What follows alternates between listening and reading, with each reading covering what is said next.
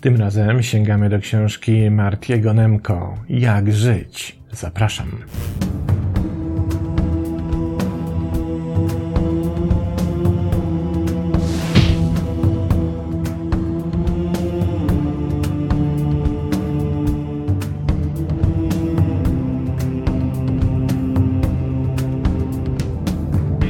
I oczywiście zaczniemy od tego, by sprawdzić, kim jest autor książki, chociaż to nazwisko się już na tym kanale pojawiło, bo zdarza mi się sięgać do pracy doktora Nemko z tego tytułu, że jest to psycholog, który ma taką możliwość nawet nie tyle syntetycznego myślenia, ile wskazywania w punkt rzeczy ważnych, które zazwyczaj nam umykają. Jedną z takich rzeczy był efekt asymptoty. Jak dobrze pamiętam, opowiadałem o nim w mini wykładzie 217. Tam właśnie była idea pana doktora Nemko. Ale poczytajmy. Martin Nemko, doktor z Uniwersytetu Kalifornijskiego Berkeley o specjalizacji psychologia edukacyjna, autor 16 książek, które sprzedały się w ponad 250 tysiącach egzemplarzy, ani jedna w Polsce, a przynajmniej ani jednej nie udało mi się znaleźć. Również autor ponad 3000 artykułów, w tym wielu dla Time'a, The Atlantic, Washington Post, Psychology Today i tym podobne.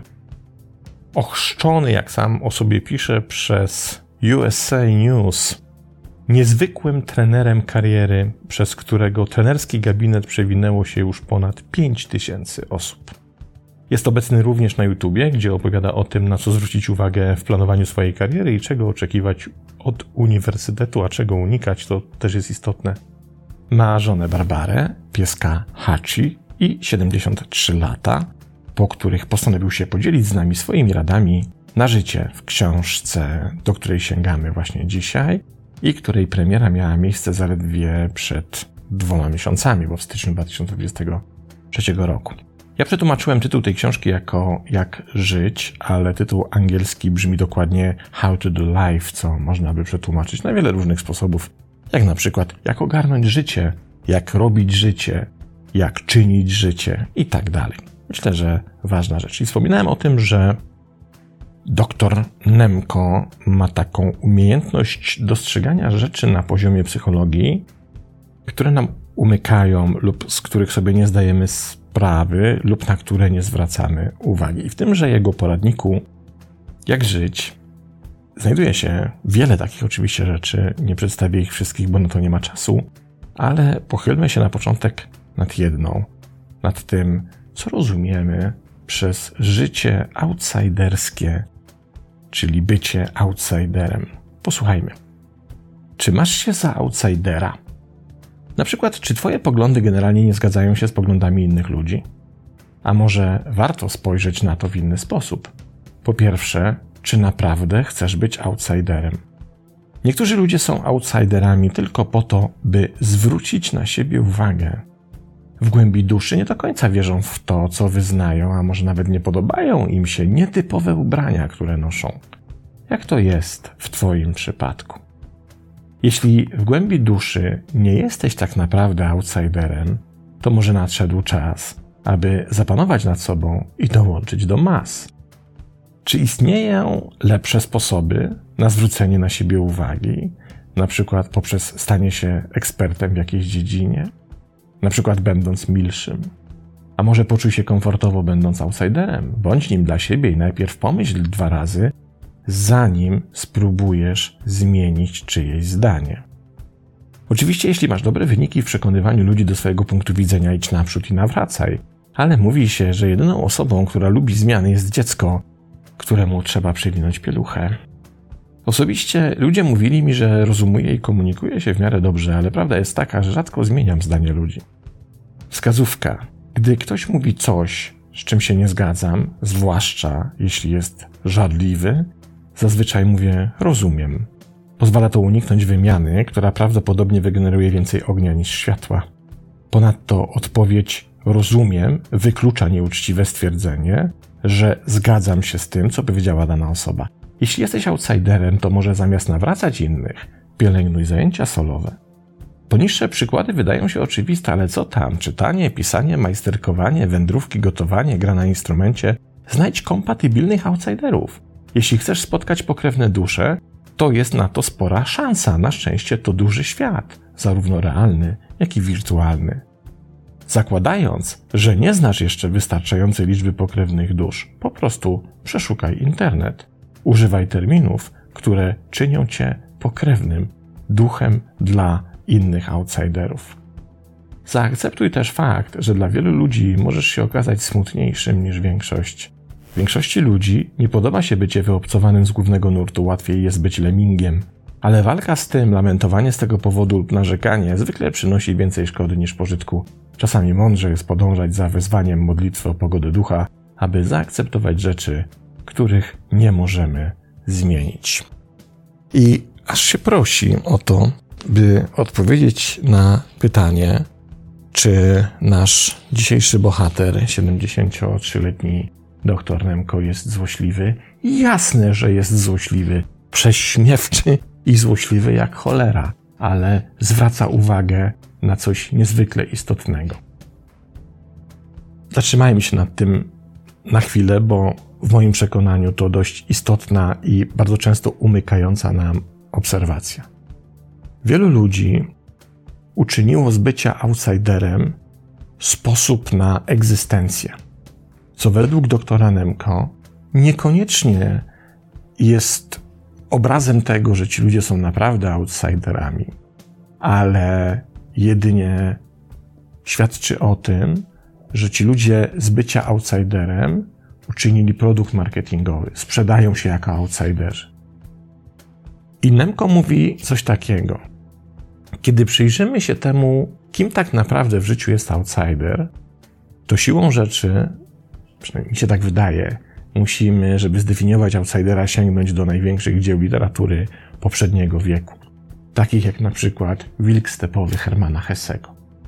Takich jak na przykład dowiadywaliśmy się o outsiderach z książki Colina Wilsona, Outsider, czy W drodze Kerouaka.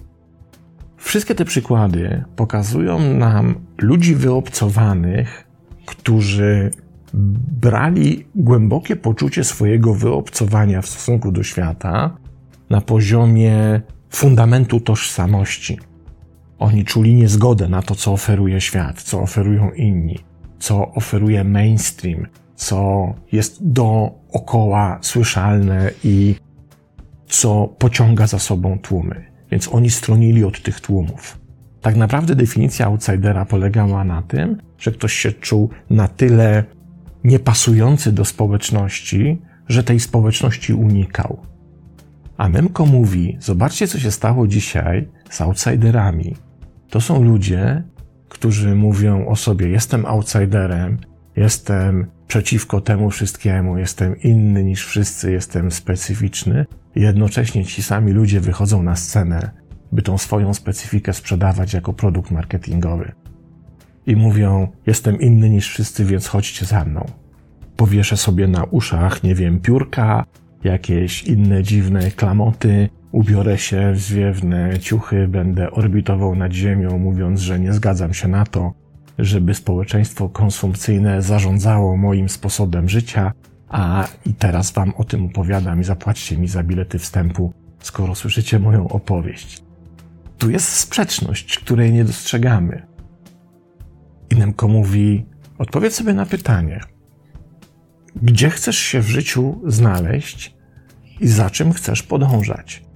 Bo jeśli rzeczywiście czujesz się wyobcowana, wyobcowany, jeśli czujesz, że te wszystkie ideały, dwudziestowieczne ideały outsiderów są ci bliskie, to to stoi w zdecydowanej sprzeczności z marketingiem outsiderskim, z wskakiwaniem na scenę czy do internetu i czynieniem ze swojego outsideryzmu wartości marketingowo-handlowo-sprzedażowej. To się ze sobą kłóci. I Nemko idzie dalej. Mówi, okej, okay, w porządku, rozumiem, chcesz być outsiderem, chcesz być wyobcowany. To może rozważ jakąś aktywność solową, a nie grupową. bo jakby do bycia outsiderem aktywność solowa pasuje dużo bardziej. I on pisze, oczywiście złośliwie i prześmiewczo. Majsterkowanie, może jakaś inna pasja, może coś innego, co będziesz czynić w zaciszu swojej pracowni, swojego garażu, swojego szałasu w lesie. Ale na tym tak naprawdę polega bycie outsiderem. On idzie jeszcze dalej. Mówi, jeśli chcesz się wyróżniać od innych, jeśli chcesz być na tle innych dostrzeżony jako ktoś, kto odstaje od nich, to może warto rozważyć, czy nie byłoby fajnie odstawać na przykład wiedzą, albo odstawać tym, że w czymś jesteś lepszy, w czymś jesteś specyficzny, coś potrafisz zrobić, coś cię wyróżnia, a nie tylko na poziomie deklaratywnym. Złośliwy człowiek, ten Nemko, prawda? Ale prawdopodobnie już mu niespecjalnie zależy, żebyśmy go jakoś super lubili. Więc tym bardziej warto sięgnąć do tego, co ma nam dalej do opowiedzenia. A co powiemy na poczucie bycia nieistotnym? Kolejna rada, Nemko. Kiedy czujesz się nieistotny, czy ta świadomość sprawia ci ból? Nawet jeśli jesteś młodszy, możesz czuć się nieistotny. Może któraś z poniższych rad pomoże. Może po prostu powalcz o stanie się istotnym. Czy nadszedł czas na projekt, który przyciągnie wreszcie uwagę? Być może stań się bardziej asertywnym, albo paradoksalnie mniej asertywnym. Spróbuj zmienić to, w jaki sposób opisujesz siebie. Zmień pracodawcę, zweryfikuj, czy Twoja kariera jest taka, jaka powinna Twoim zdaniem być. A może zacznij odważniej dzielić się swoją wiedzą na konferencjach czy w mediach społecznościowych, może na swoim blogu. Być może nie zostaniesz gwiazdą w sieci, ale pomyśl, jaka organizacja mogłaby być platformą startową do zwiększenia Twojego znaczenia, czy to zawodowego, czy też takiego, które odkryjesz sam dla siebie. Czy powinieneś, powinnaś na przykład działać w swoim stowarzyszeniu zawodowym? Czy brać udział w spotkaniu osób, które prawdopodobnie będą cię szanować? Spróbuj tej techniki, która opiera się na kontakcie jeden do jednego. Dla kogo mógłbyś być, mogłabyś być najbardziej odpowiednia, odpowiedni? W czym byś się mogła, mógł najbardziej sprawdzić? Kto miałby usiąść po drugiej stronie? istniejący współpracownik, przyjaciel, a może krewny? Być może w relacji mentorskiej albo współmentorskiej? A może czas poznać nowych ludzi? Co powiesz na poproszenie o przygotowanie się do romantycznego lub platonicznego związku? A może i solo? Do diabła z poprawnością. Jeśli jesteś nieistotny, możesz robić co chcesz. W końcu dla innych nie będzie to miało większego znaczenia. Gdyby nie obchodziło cię, co myślą inni, co mógłbyś robić? Jaki projekt mógłbyś rozpocząć? Co napisać? Co opublikować? W mediach społecznościowych? A może na rynku wydawniczym? A może rozważ, czy nie nauczyć się czegoś nowego, by być mniej nieistotnym niż do tej pory. Ja na przykład, piszę Nemko, nie wiedziałem nic o fałdowaniu białek, a przecież to fascynująca wiedza, cokolwiek to znaczy.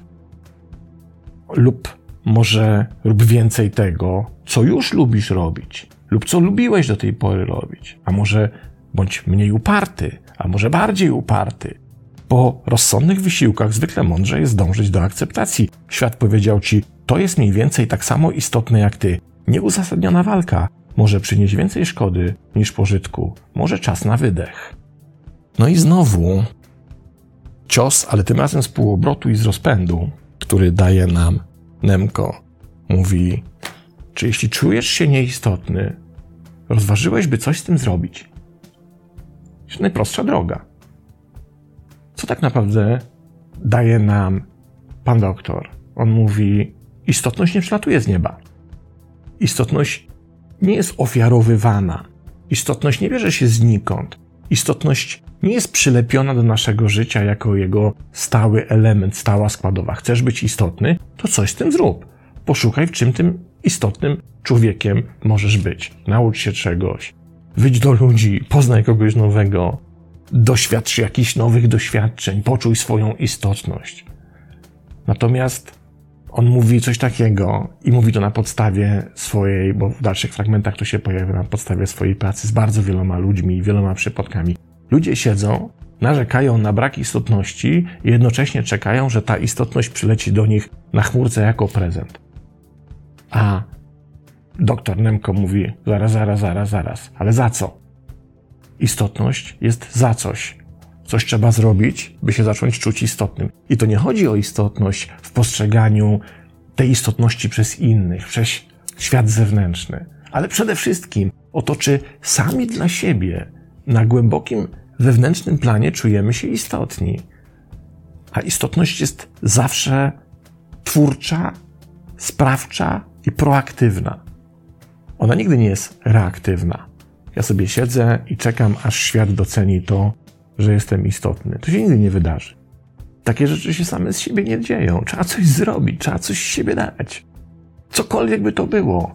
Jak pisze Nemko, złośliwie czy mniej złośliwie. Być może bądź bardziej uparty, albo bądź mniej uparty. Być może bądź bardziej asertywna, albo bądź mniej asertywna. Ale kurczę, do cholery, zrób cokolwiek, jeśli oczekujesz istotności od życia, od innych, a przede wszystkim od samej, czy też od samego siebie. I nagle się okazuje, że ta lektura działa jak taki zimny prysznic, który bierzemy i na który zdecydować się nie jest wcale tak lekko. Następny fragment. Napisałem tak wiele na temat budowania swojej kariery i zastanawiam się, czy szczególnie pomocne może być przedstawienie tylko tych sugestii, które moim zdaniem są najskuteczniejsze i nieoczywiste, ale niech będzie, pisze Nemko. Kariera.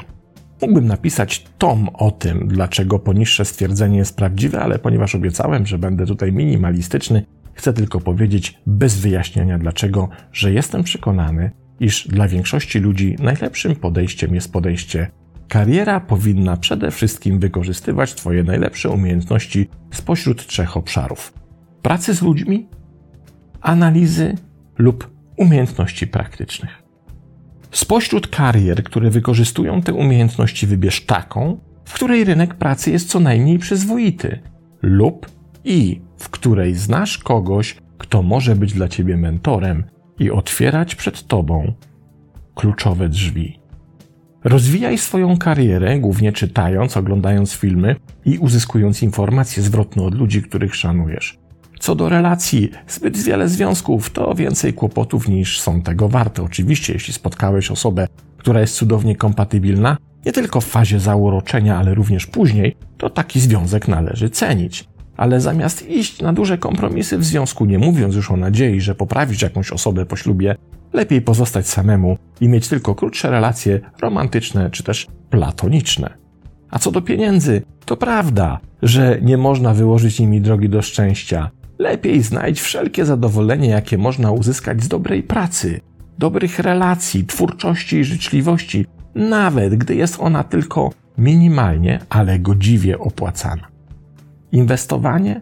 Nie komplikuj tego. Za każdym razem, gdy masz dodatkową porcję pieniędzy, zainwestuj je w zdywersyfikowaną inwestycję o kontrolowanym zysku. Nie próbuj wyczuć rynku. Zainwestuj, gdy tylko masz kawałek do zainwestowania. To sprawi, że Twoje pieniądze zaczną prędzej czy później dla Ciebie pracować. Ale niech to jest jedynie uzupełnienie Twojej pracy, co często przynosi naprawdę niezwykłe, ale długoterminowe zyski. A sens życia? Dla większości ludzi jest to równowaga między życiem zawodowym a prywatnym. Dla mnie, pisze Nemko, oznacza to bycie maksymalnie produktywnym, spędzanie jak najwięcej ilości czasu, wykorzystując swoje najlepsze umiejętności, aby coś zmienić w swojej strefie wpływów. Wykorzystaj każdą minutę. Sens życia tkwi we wkładzie, który weń wnosisz. I kiedy mielibyśmy to podsumować, to aż się prosi o taką krótką konstatację. No, to nie jest aż tak skomplikowane, jak się wydaje. Kariera, pieniądze, relacje, pasja, życie, sposób na to życie, sens istnienia. Wbrew pozorom, te klocuszki można bardzo prosto poukładać. Zamiast kopać się z koniem, zamiast wydziwiać, zamiast kombinować jak tylko można i utrudniać sobie to życie, możemy je maksymalnie uprościć. Jest pewien problem. Otóż problem polega na tym, że tę możliwość uproszczenia naszego życia zaczynamy dostrzegać dopiero z wiekiem. Im jesteśmy starsi, tym łatwiej nam jest to dostrzec, ponieważ w jakiś cudowny sposób zaczynamy odkrywać, że to wszystko wcale nie jest takie skomplikowane, jak się na początku wydawało. Powiedzmy więcej i szczerze, i to mówi Nemko, to jest proste, aż tak proste, że wydaje się niemożliwe, że to może być tak proste. Tak, są pewne priorytety, są pewne wartości, są pewne potrzeby, są pewne obowiązki. To wszystko razem może zatrybić i może działać jak fantastycznie tykający zegarek, który naprawdę precyzyjnie i fajnie działa. Warunek? Nie oczekuj, że nagle staniesz się bożyszczem tłumów, nie oczekuj, że staniesz się nagle miliarderem, że nagle możesz, nie wiem, wejść w szpilkach na Giewont i wejść do tego legendarnego Ferrari, który tylko na ciebie czeka. Można ułożyć swoje życie zupełnie fajnie, przyjemnie, zacnie, w miarę godziwie i żyć tym życiem pełną gębą. Niekoniecznie z zegarkiem za 30 tysięcy złotych na ręku. Wystarczy taki zegarek, który się nie psuje i pokazuje godzinę, jeśli w ogóle go potrzebujesz. To jest prosta rzecz. I fajnie by było, gdyby świadomość tej prostoty nie pojawiała się w naszym życiu dopiero z wiekiem, z każdą kolejną dekadą, ale żebyśmy ją mieli od samego początku. Ile moglibyśmy niepotrzebnej walki i szarpaniny uniknąć, prawda? Aż strach pomyśleć, ile energii traciliśmy, żeby się tych rzeczy dowiedzieć. Ostatni fragment dotyczy śmierci. No, jak skoro jedziemy po bandzie, to jedźmy. Śmierć może być wielkim wyrównywaczem. Tu jest taka troszeczkę angielska gra słów, ponieważ Nemko używa stwierdzenia equalizer, którą pewnie frazę pamiętamy z tytułu filmu z Denzelem Washingtonem, czyli taki właśnie wyrównywacz rachunków, który w końcu przyjdzie i obije mordę wszystkim tym, którzy na to zasłużyli. I Nemko pisze właśnie, że śmierć jest kimś takim. Ale istnieją sposoby, aby dać sobie trochę przewagi. Wykorzystaj swoją świadomość śmiertelności, aby poprowadzić swoje decyzje. Świadomość naszej śmiertelności przypomina nam, aby jak najlepiej wykorzystać te piaski klepsydry, które wydają się opadać coraz szybciej. Niestety, możemy nie wykorzystać tej świadomości w wystarczającym stopniu, ponieważ, co zrozumiałe, tłumimy myśl o naszej śmiertelności. Często odwołuję się do świadomości mojej śmiertelności, aby poprowadziła mnie do podjęcia jak najmądrzejszych decyzji. Ale nie chcę, aby myślenie o mojej śmiertelności skaziło moje życie. Więc z wyjątkiem takich chwil staram się używać tłumienia i odwracania uwagi. Powiedz sobie, przestań i zwróć moją uwagę na coś bardziej atrakcyjnego niż myślenie o swojej śmierci. I co ważne, szanuj wierzących w życie pozagrobowe. Jako ateista, pisze Nemko, nie mogę uwierzyć w życie po śmierci ani w niebo, ani w piekło, ani też w reinkarnację. Ale cieszę się z ludzi, którzy to robią i potępiam innych, którzy próbują wyprowadzić tych ludzi z ich wiary. Ale dość o śmierci. Żyjmy życiem. I w ten sposób Nemko zostawia nas z przemyśleniami na temat tego, jak żyć. Czy z nich skorzystamy? To oczywiście już nasza sprawa. I w jaki sposób z nich skorzystamy. Ale myślę, że jeśli mamy okazję do tego, by posłuchać rady kogoś, kto trochę już na tym świecie pożył i trochę dokonał, i na pewno jest kimś istotnym, wystarczy wyszukiwarka Google, aby się o tym przekonać, to warto tych rad posłuchać, bo czasem prostota jest najbardziej potrzebna do tego, żebyśmy przestali się z tym życiem brać za bary, tracąc niepotrzebnych pokładów energii. Ich wcale nie mamy aż jakoś super nadto. To tyle. Mam nadzieję, że książka Was zainteresowała. Warto po nią sięgnąć. 2023 rok, czyli świeżutka rzecz. Doktor Marty Nemko, jak żyć. To tyle. Pozdrawiam i do następnego razu.